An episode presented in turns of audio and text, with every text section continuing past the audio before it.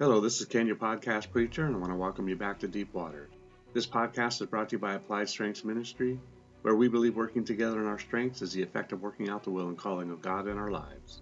The title of this message is He Broke His Promise, or God Broke His Promise, to be more direct. So, what is up with Israel trekking across the desert, except but to gain the promised land described as heaven on earth?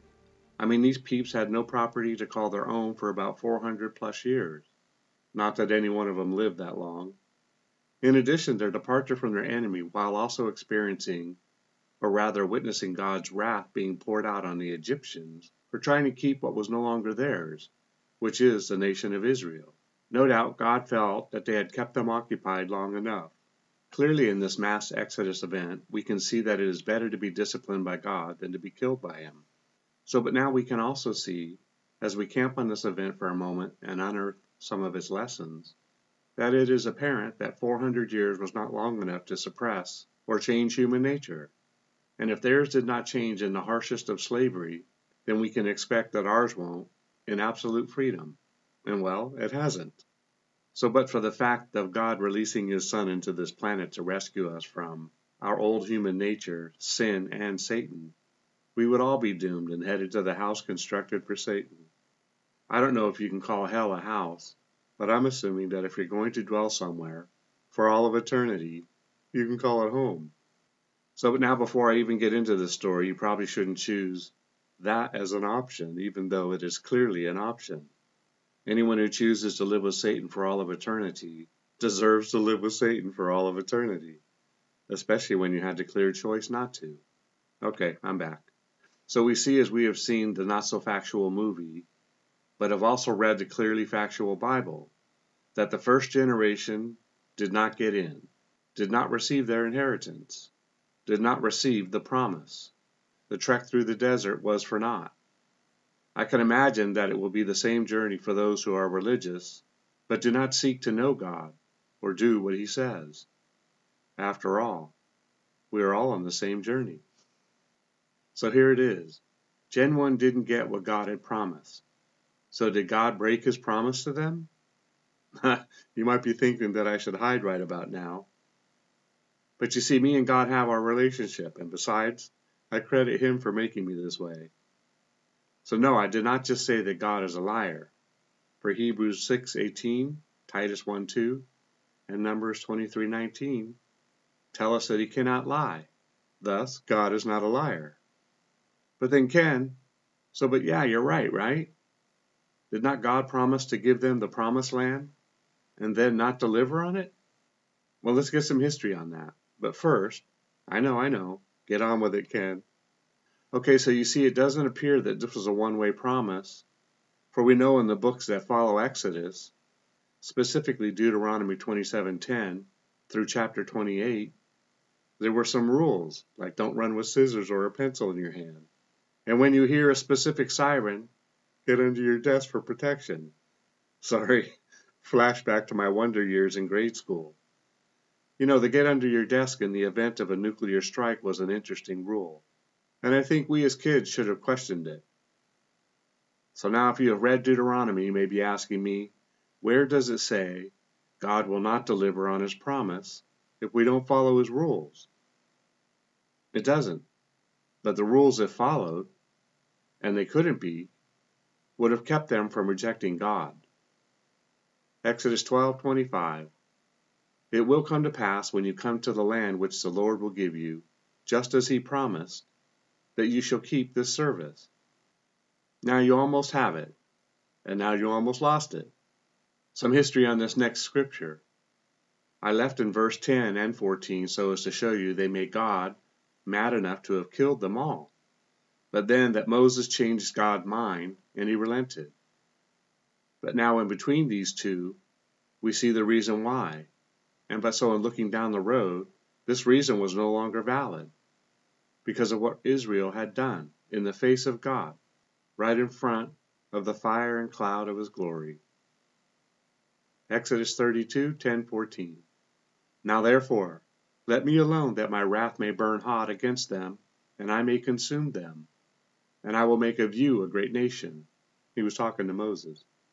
Verse 11 Then Moses pleaded with the Lord his God and said, Lord, why does your wrath burn hot against your people, whom you have brought out of the land of Egypt, with great power and a mighty hand? Why should the Egyptians speak and say, He brought them out to harm them, to kill them in the mountains, and to consume them from the face of the earth? Turn from your fierce wrath, and relent from this harm to your people.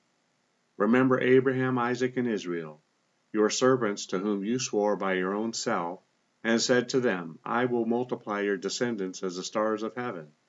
And all this land that I have spoken of, I give to your descendants, and they shall inherit it forever. So the Lord relented from the harm for which he said he would do to his people. Now Hebrews tells us of the origin of this promise which was to Abraham. It seems to me that God had some liberty as to how he would carry out this plan, which as we know the end of the story, he did in the second generation. Hebrews 6:13 For when God made a promise to Abraham, because he could swear by no one greater, he swore by himself saying, Surely blessing I will bless you, and multiplying I will multiply you.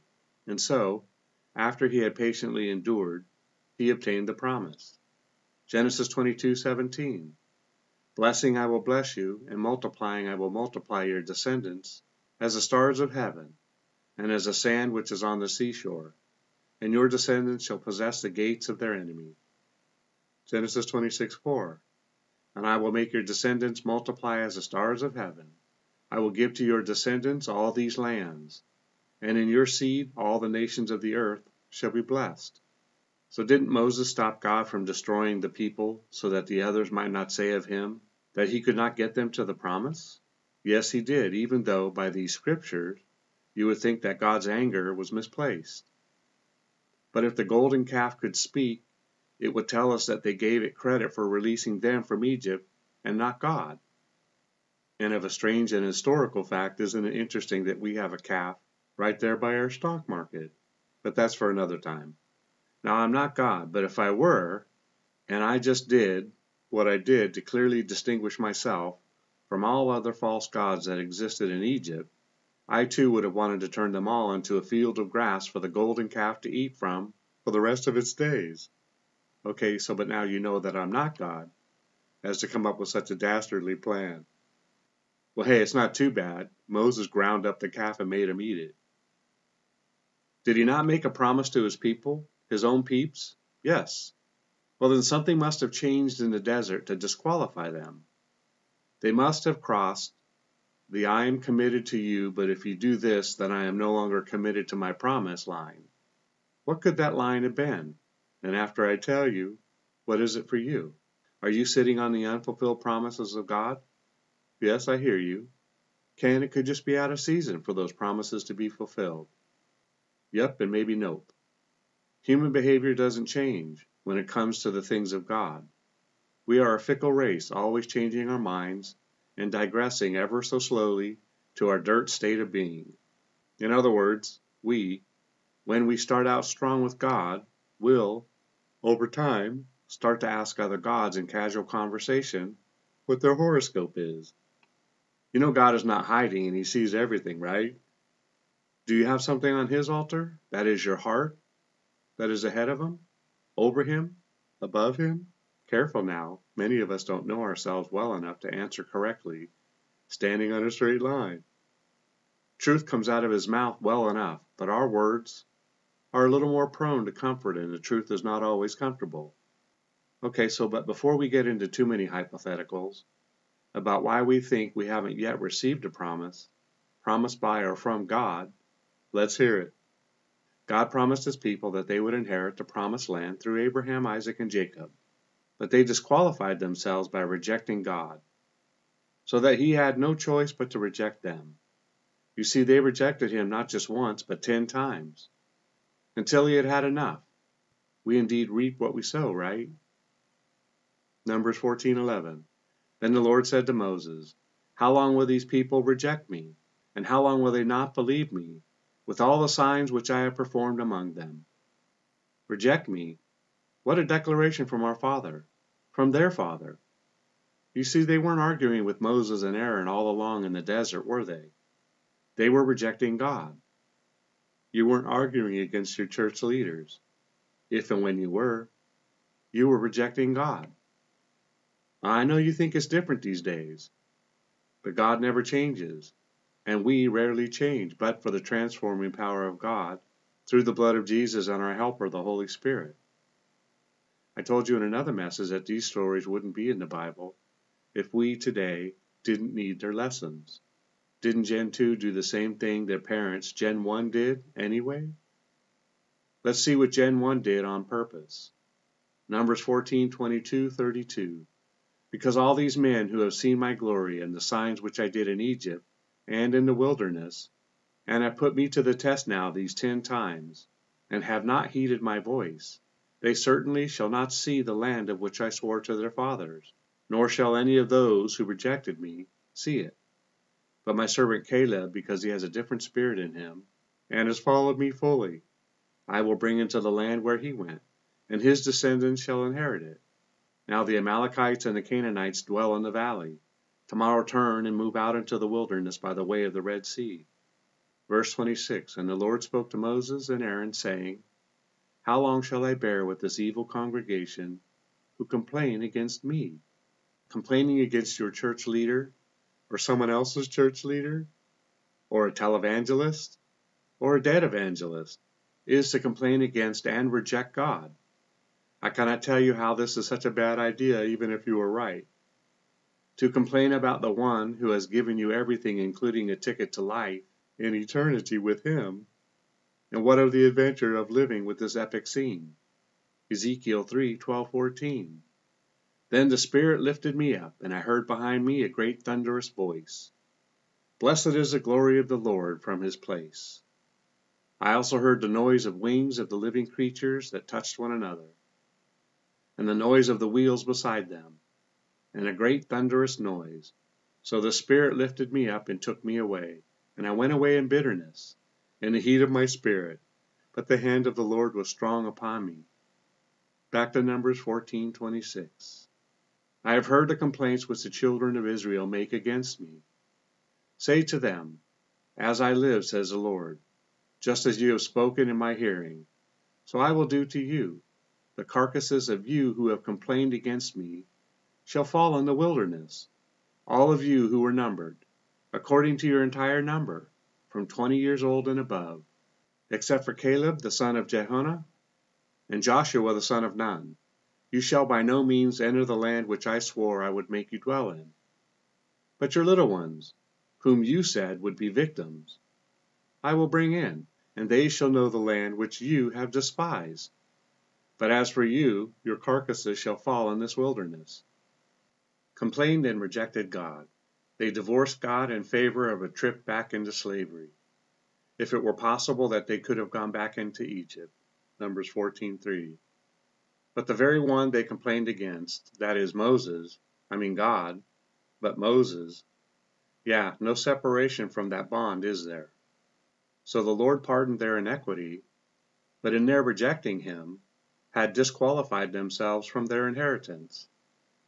The Lord was no longer obligated. See what he said in that last scripture? I will bring in, and they shall know the land which you have despised. So they despised the promised land before they ever got into the promised land. And they did so through complaining and rejecting God. And I imagine if we do the same thing today, the same thing will happen. No, we won't die in the desert, but we won't come into all that God has promised us that we would come into. And as I stated earlier about human nature being unchangeable without the ever present God to intervene, Gen 2 were no different. Had the Gen 2 20 year old and youngins, who were in line to inherit their parents' promise, lived in the desert for much longer, they too would have forfeited the promise. See how Moses and Joshua both told them that they would eventually reject God just like their parents? Look, Deuteronomy 31:20. When I have brought them to the land flowing with milk and honey, which I swore to their fathers, and they have eaten and filled themselves and grown fat, then they will turn to other gods and serve them, and they will provoke me and break my covenant. What? Is he not describing us today in America? Then they will will what? Turn to other gods and serve them, and they will provoke me and break my covenant. Okay, so we turn away from God and then begin to look for a replacement as we were all created to worship, and we find our created false gods and begin to act like they have done anything for us. How stupid do we get when we turn our cheeks away from God? Do you see it? We get stupid and start worshiping wood, silver, and stones, carved and formed into dead end gods. Don't believe me? Watch the movies. Look online and see what the leaders of this country are worshiping. Go to almost any store and you can see what we have invited into this country with our complaining against God. And so we go exactly the same way they did, and surely we will get the same result. This should terrify you. This should terrify us. If not, read the Old Testament, and then fear him who knows our rebellion. Deuteronomy 32, 15, 18, and verse 39. Look, the only difference between us and them that I can see is that we made it into our promised land. America is a promised land. It was built and founded on Christianity. But now we're allowing the fools that live in this country to lead us away from God. And just like they did in the desert, Korah and those leaders he had, we too will end up in the same place. Deuteronomy 31:27 For I know your rebellion and your stiff neck.